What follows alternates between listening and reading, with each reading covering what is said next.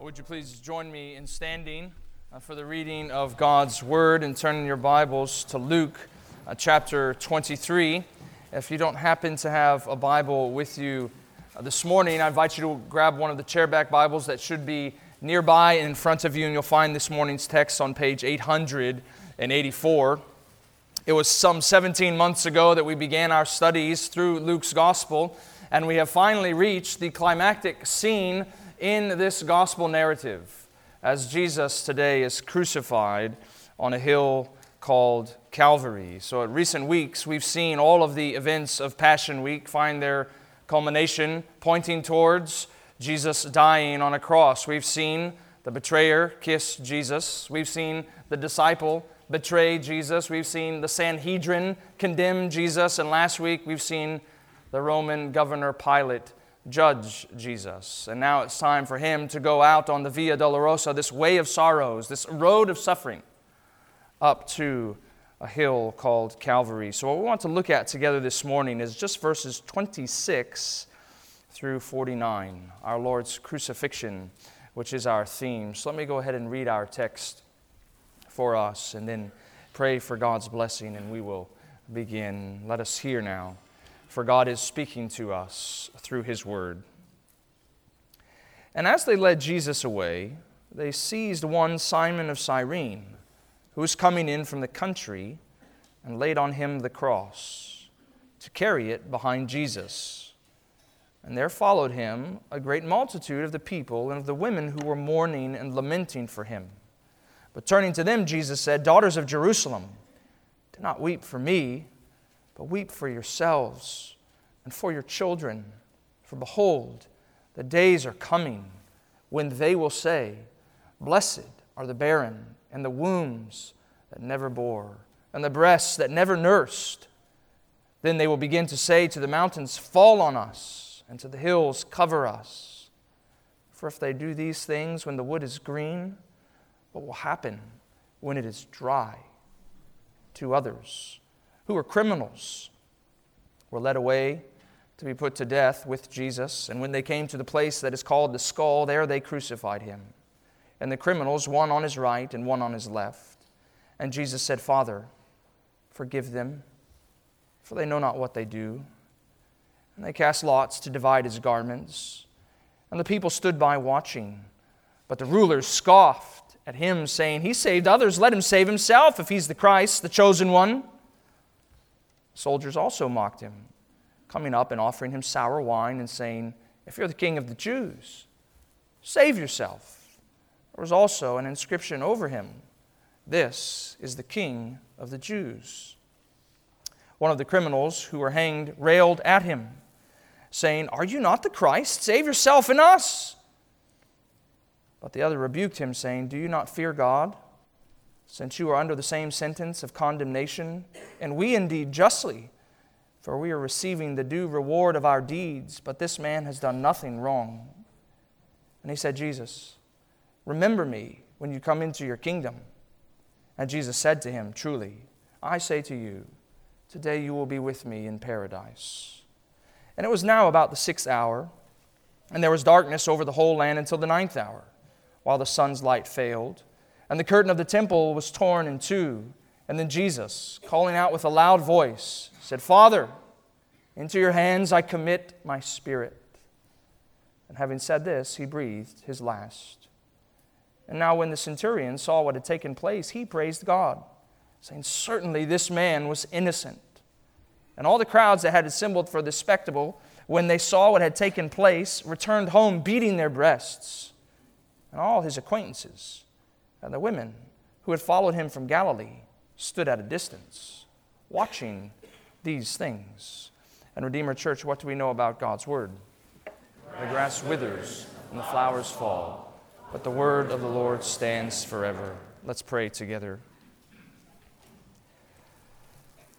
Father, we come to a truth in Scripture that many of us know so well have heard, possibly for years and maybe even decades, the story of a king killed at Calvary. Father, it's a message from heaven that needs the tongue of angels So, Father, we pray that you would help us to hear with eagerness, that you would help me to preach as your word says I must, with courage and clarity. Help us to hear with unique urgency, knowing we're not even promised the end of this day. We're not promised the end of this week, the end of this month, or the end of this year.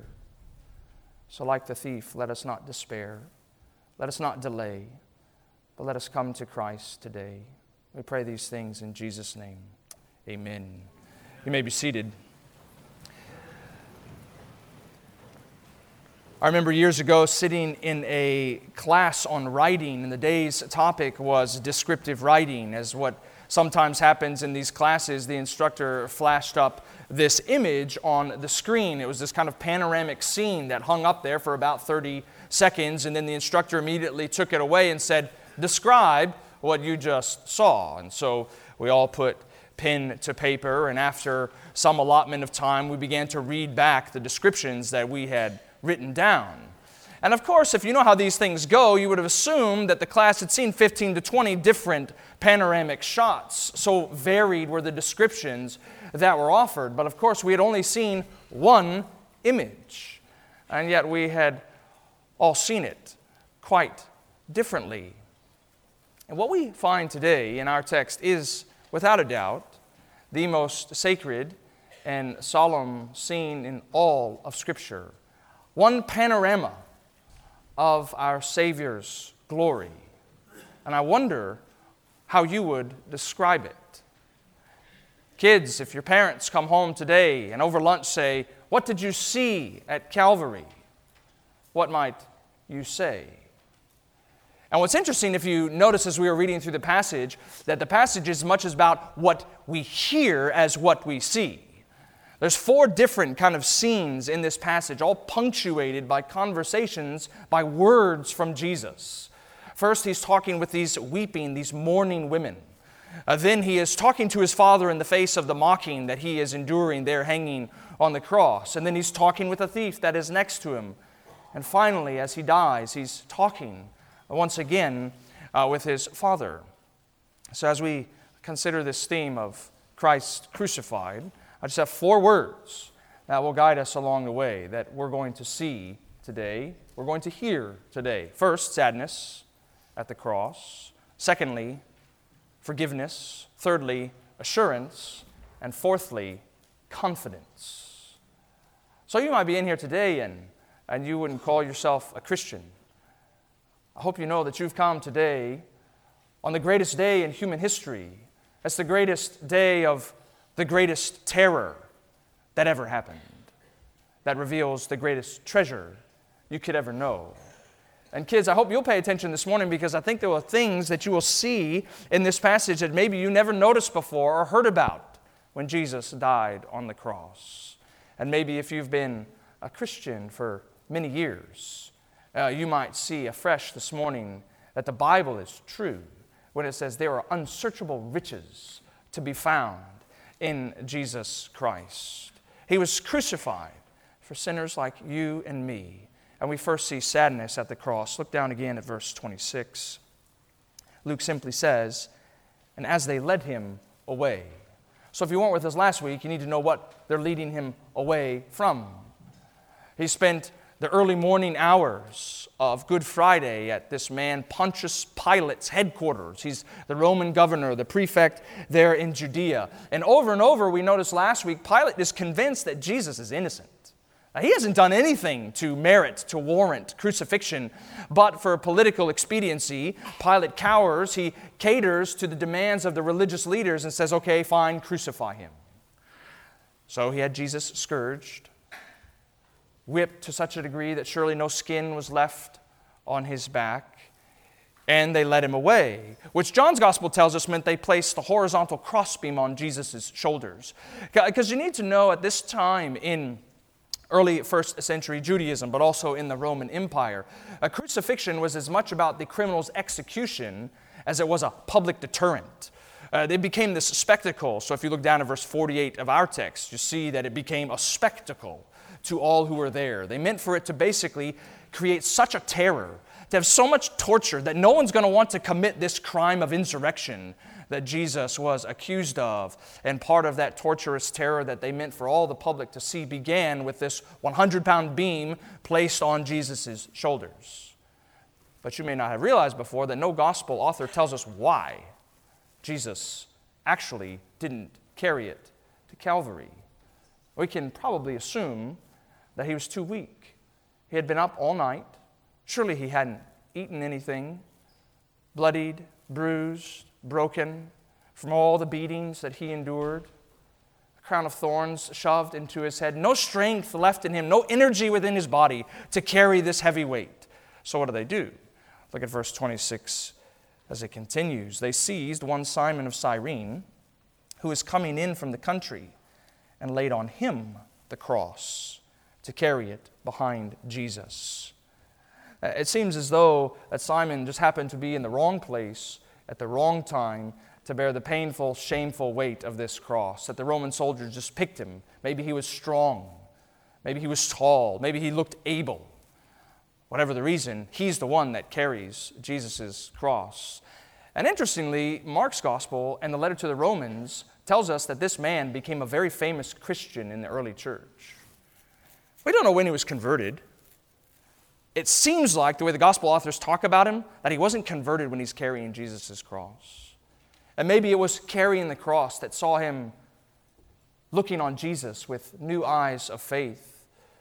Because we know for sure that he is, of course, literally fulfilling what Jesus has said the central part of discipleship is take up the cross and follow me wherever I go. And it's not just Simon that's following Jesus. You see in the next verse that a great multitude is following him. And among this multitude is a crowd of women who are mourning, who are lamenting Jesus' death. And Jesus is getting ready to refer to them as daughters of Jerusalem. So I think it's right that we see these women not as true followers and disciples of Jesus. They're kind of fitting into that ancient Near Eastern custom at the time of they're just revulsed. They're, they're finding great difficulty that this man has been condemned that seems so innocent. And so they're expressing revulsion at the Roman oppression of Jesus Christ. And so they're mourning. How can such a man be killed in such a gruesome way? And it seems appropriate, doesn't it? To mourn a man's innocence like Jesus. Even you know the Bible story well, maybe you're the prophecy from Zechariah 12, verse 10, that says, One is going to come who's going to be pierced, he's going to be crushed for sinners, and they're going to look upon him and mourn. So, what these women are doing seems actually quite appropriate. But you see, Jesus says, Don't do it. Look at verse 28 he turned to them and said, Daughters of Jerusalem, do not weep for me, but weep for yourselves and for your children. Don't weep for me dying. Weep for you. Why? Well, he gives us two answers. First, he gives us a prophecy. Look at verse 29 through 30. For behold, the days are coming when they will say, Blessed are the barren and the wombs that never bore and the breasts that never nursed. Then they will begin to say to the mountains, Fall on us, and to the hills, cover us.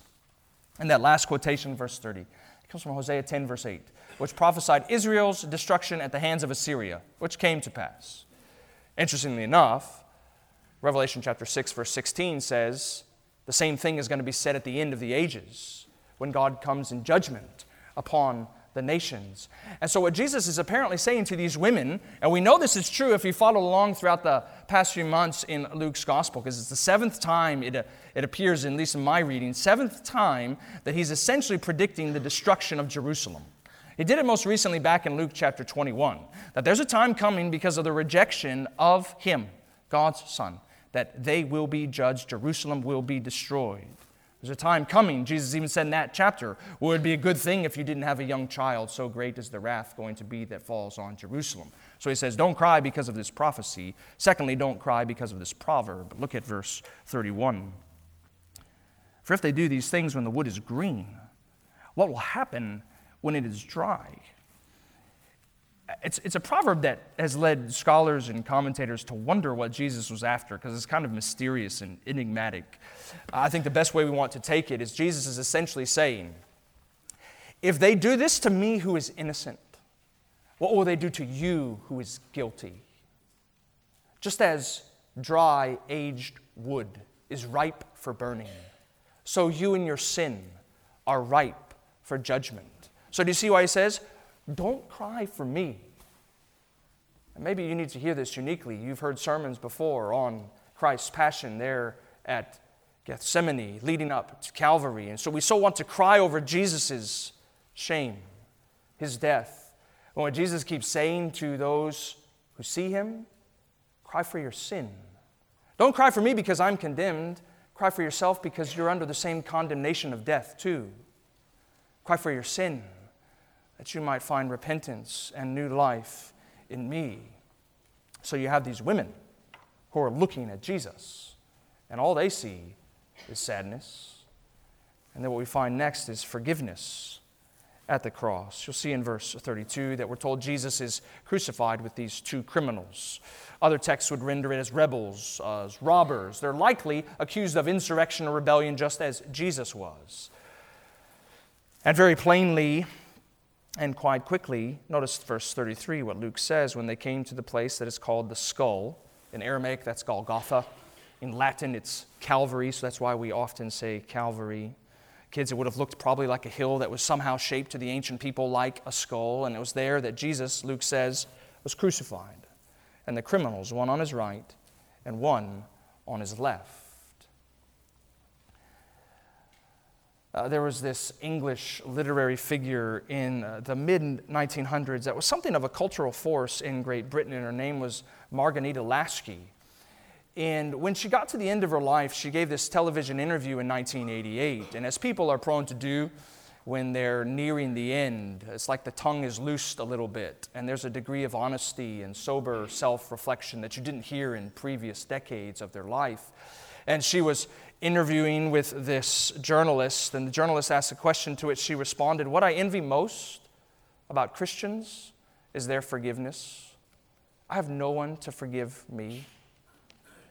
And it's as though you wanted just to say, Can I take you to Luke chapter 23?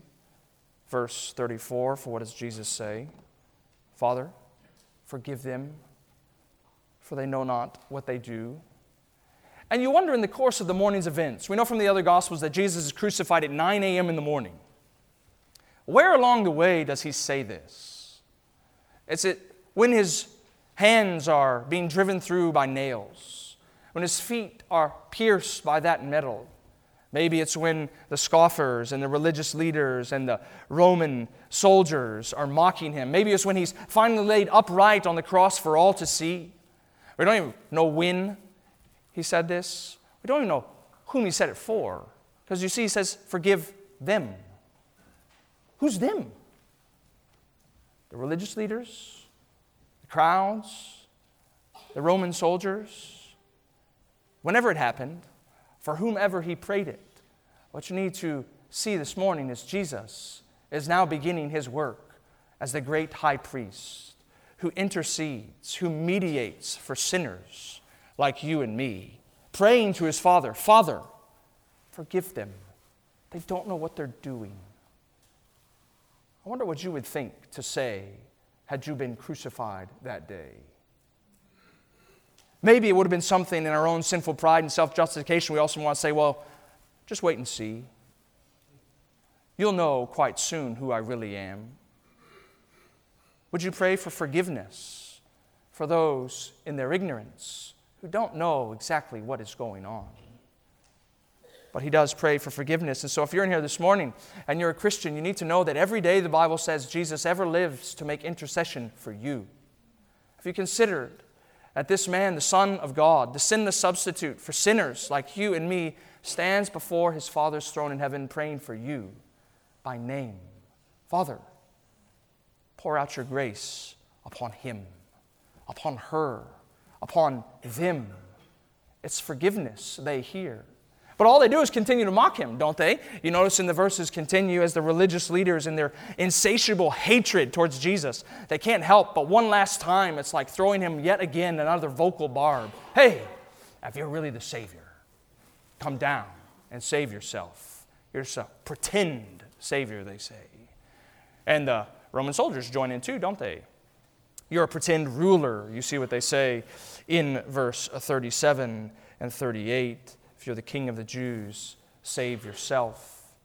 Uh, there's this interesting thing going on in John's gospel between the religious leaders and Pilate over this inscription that hung over Jesus' head. Pilate had it saying, as you'll see in verse 38, This is the King of the Jews. The religious leaders said, No, Pilate, have it say, He said he was the King of the Jews.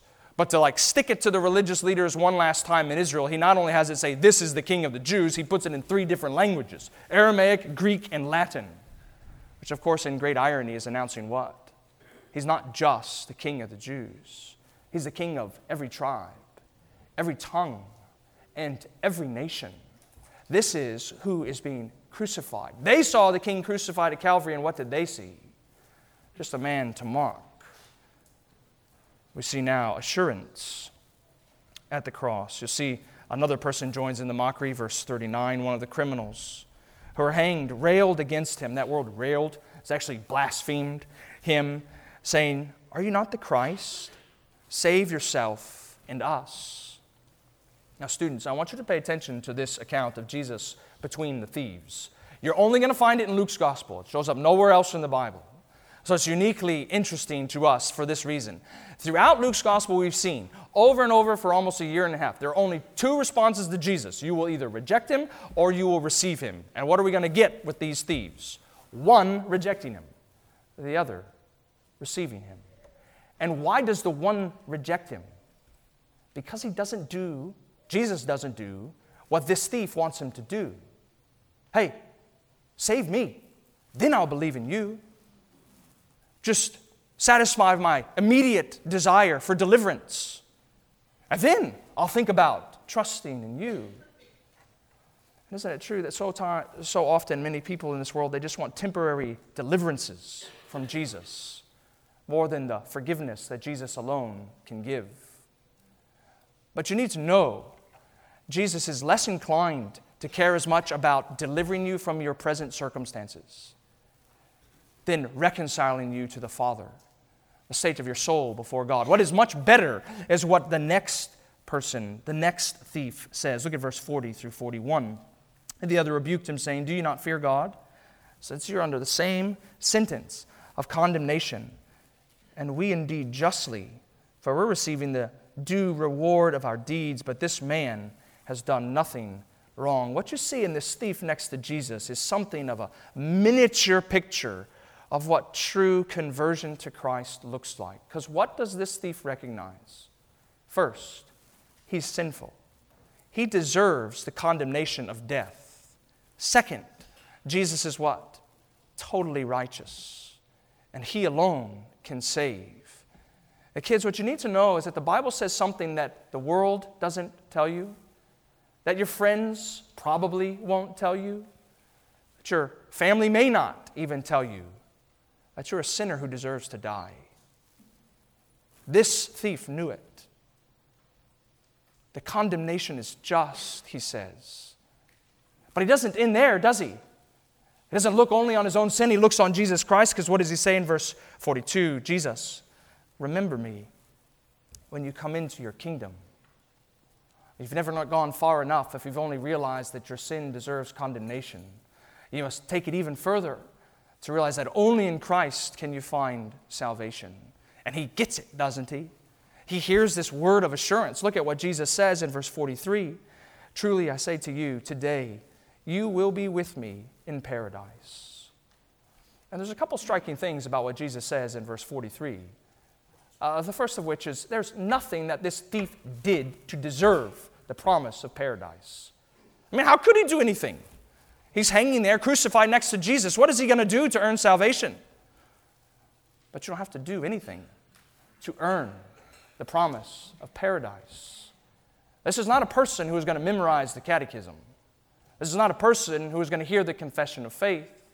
This is not a person who is ever going to serve in the church. This is not a person who would ever attend a Lord's Day worship service. But this is a person who looked on Jesus simply in faith, and he hears, Today you'll be with me in paradise. And that word paradise is interesting in and of itself. It actually was taken from an old Persian word that meant garden. It was often used more literally of pleasure park. So you remember the first Adam all the way back in Genesis, and his sin, what happened? Kicked out of the garden. Here comes the second Adam, Jesus Christ, returning with his people to the garden. Today, you will be with me in paradise. Sweetest assurance that anyone can ever hear. But we end, don't we, with Christ's confidence at the cross. You may have heard the story before of uh, an explorer named Ernest Shackleton, who in 1914 took a crew down to Antarctica. They were going to be the first crew that was not only going to reach Antarctica, but cross the South Pole. And quite unsurprisingly, the ship got down there, got stuck in ice, and was crushed. And those men that made it back to the land of their departure were often asked as they went on these tours recounting their incredible adventure and otherworldly experience in many ways, they were often asked, What was the most terrifying thing about the whole ordeal? And in some ways, you would almost think, like, well, the, the starvation that, that caused all this pain was so terrifying, or just the continual haunting thought that I was never going to see my child or my spouse or my loved ones ever again. Or maybe, of course, it was the South Pole is really cold. So cold, it is scary. But they didn't say any of those things. Uh, the reports from the Times say they continually focused on one thing that was utterly horrifying a darkness that no man can comprehend.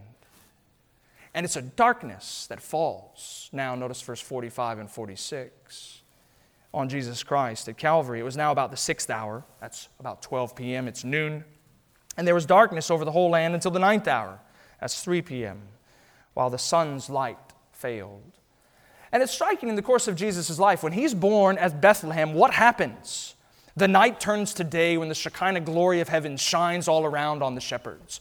But here it is death at Golgotha. It's though the day turns to night because God's wrath has fallen on his son. And so terrifying is the darkness of God's judgment. It's like the light runs away for three hours. So terrifying, in fact, that something happens in the temple. Look at verse 45. The curtain of the temple was torn in two. Now, I do think that it is right to make an application of the temple being torn to say that we now have this free, confident access to the Father's presence. Because this temple curtain, no gospel actually says which one it was, but probably was the curtain that separated the Holy of Holies from the outer courts of the temple. And now, through Jesus Christ, of course, our great high priest, we have now free, gracious, continual access to the Father. But in Luke's gospel, I tend to think he means the torn curtain is a sign of God's wrath and judgment on Israel. He has said it from beginning to end of this gospel. The temple that was the location of all their religious devotion is soon to be destroyed. What's at the center of that temple? The Holy of Holies. What's dividing the Holy of Holies? This curtain. So the torn curtain is a sign of God's judgment on their rejection of His Son. The overthrow of Jerusalem is a sign of God's judgment for their rejection on His Son. In the midst of this polar night of sorts, God's wrath falling there at Calvary, there is a voice in Luke's gospel that just pierces the darkness. Look at verse 46. Jesus called out with a loud voice. Now, kids, the Greek words for loud voice are the ones from which we get our words megaphone. It's as though what Jesus is doing there and the horrifying darkness of God's judgment falling upon him, he lifts up a spiritual megaphone for everyone to hear what? Final words, last words from Jesus. What is he going to say? Luke says in verse 46 Father, into your hands I commit my spirit. That's what Luke has Jesus saying there at the very end. And it's words, they are words that are quite significant. Because first you need to know that they actually come from the Bible. Psalm 31, verse 5. Jesus is again fulfilling all of this Old Testament expectation that he indeed is the son of David. Even the psalm itself, you could go home and read it later on today. Psalm 31 is this psalm about trust in God in the midst of sorrow, anguish, agony even death. And here it is, this perfect depiction of what it means to truly trust in God, even to the very end. But uniquely, it also is reminding us that Jesus is what? Laying down his life of his own accord into your hands I commit my spirit. No one takes it away from me. Father, the end has come, and I'm returning home to you, which is, of course, what we're told at the end of verse 46. Do you see what Luke says? Having said this, he breathed his last. Did you know that no gospel says Jesus died? They all say it quite mysteriously for the way you talked about death at that time. Matthew's gospel says he yielded up his spirit. Mark's gospel, he breathed his last. John, he gave up his spirit. In the same way, more literally in our text, he breathed out, signaling the way this man died is totally unlike anything anyone has ever seen before. And a Roman centurion sees that. Do you notice verse 47? When the centurion saw what had taken place, he praised God, saying, Certainly, this man was innocent. Which Mark's gospel has him saying, Certainly, this man was the Son of God. A Roman centurion saw the king killed at Calvary, and what did he see? He saw God's Savior, God's Messiah. He saw God's Son dying in a place of sinful people. What do you see when you look at Christ crucified at Calvary? I think it was about 15 years or so ago that Mel Gibson's epic movie, The Passion of the Christ, came out and stirred up you know, no a small amount of interest. It was like a worldwide phenomenon uh, for a few months. And of course, much of the phenomenon focused on the gruesome and brutal betrayal of Jesus' agony as he was crucified. And it's a true historical, violent, visceral death it's trying to show. And at the time, critics were actually divided on whether or not this was a good thing.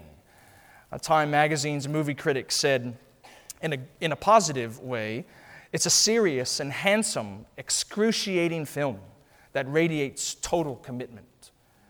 Rotten Tomatoes, the online aggregator, uh, said more negatively the graphic details of Jesus' torture make the movie tough to sit through and obscure whatever message it is trying to convey. An exercise you could do this week read through Matthew, Mark, Luke, and John's accounts of Jesus' death. Notice how unviolent they are. Luke is actually the most restrained gospel author on Jesus' death. He doesn't tell us, like John's gospel, that his feet and hands were nailed. He doesn't tell us, like John's gospel, that it was Jesus that had to first carry this crossbeam. He doesn't tell us, like Matthew and Mark, that so great was the suffering and agony of Jesus Christ that he cries, What? My God, my God, why have you forsaken me? So here's the question I want to ask at the end Why no violence, relatively speaking? Why no agony and suffering? In these conversations that Jesus is having, that's where we get Luke's unique contribution to the death of Jesus Christ. Why does he so emphasize what Jesus is saying, less what Jesus experienced? I want to give you at least three reasons why I think he emphasizes the story this way, and then we'll be done. First, he wants to show us that Jesus has all sovereignty. No one takes his life from him, he gives it willingly also, throughout the text, in ways we can easily miss, there are all of these prophetic fulfillments that are going on in the passage. So, Jesus has said, you'll notice again in verse 32, that he was crucified. He was led away with two criminals. Isaiah 53, verse 12, said the suffering servant was going to come and be numbered among the transgressors. Verse 34 tells us they cast lots to divide his garments, almost a byword fulfillment of Psalm 22, verse 18 the mocking he endured from the religious leaders and from the Roman soldiers, almost verbatim, fulfilling in Psalm 22, verse 7 and 8 that we sang earlier in the service that the one who comes and is the Messiah, the true Son of David, he will be mocked, scorned. He has all sovereignty as he fulfills God's plan of redemption throughout history. So, all of the Old Testament's expectation of salvation, it comes now to fruition in Jesus Christ. It's no accident what's happening here. Luke means to paint the picture in such a way that Jesus is in total control. Do you see that? Of what he says, of what he yields to God. He has all sovereignty. Secondly, he has all mercy. Jesus is all mercy. Because there's an incredible gospel irony in the scoffing that he endures from the religious leaders and Roman soldiers. Because what do they say? Essentially, hey, if you're the Savior, save yourself. If you're the King, come down. And Jesus knows to do that would mean he's not the Savior. To do that would mean he's not the King. He had a choice there, didn't he? He could save himself, or he could save you. He could die so that you might live, or he could live so that you might die. And what did he choose? In all mercy, to die, to save sinners like you. He's not just the one that has all sovereignty and is full of mercy, he's also the one that brings us to glory. Truly, he says to this thief in verse 43 I say to you, today you will be with me in paradise. You know, in the evangelical churches of my upbringing, we actually talked about heaven quite a bit, but more often than not, it was a conversation that was generally motivated by questions. Questions like this You think we're going to play baseball in heaven? Jordan, you like soccer a lot. You think we're going to play soccer in the new heavens and the new earth? I remember my dad saying once, I love butter. You think there's going to be butter in heaven? or more seriously and soberly, I lost my spouse. Am I going to see him or her in heaven? And those are all okay questions. But at least in my upbringing and experience, rarely did it focus on the centerpiece of heaven. It's almost as though we had read verse 43 and took the good news to mean this Today you will be in paradise. But that's not what he says, is it? Underline it, circle it, put a star around it. Today you will be what? With me in paradise. What do you see when you see the king killed at Calvary? May you see the radiance of God's glory finally and fully revealed. May you see God and Jesus Christ reconciling the world to himself. May you see the Son of God, sinless substitute, slain for sinners like you and me. May you see God's victory over principalities and powers, the cosmic forces of evil in the heavenly places, finally put to open shame in this man, Jesus Christ. May you see the one who in your soul loves, that the Old Testament loved to delight in as the chief among 10,000.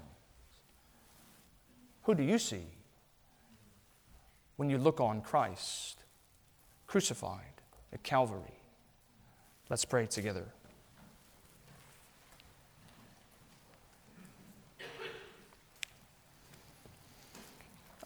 Father, we are grateful for your Son who has done what we could not do, satisfied the wrath that our sin deserves.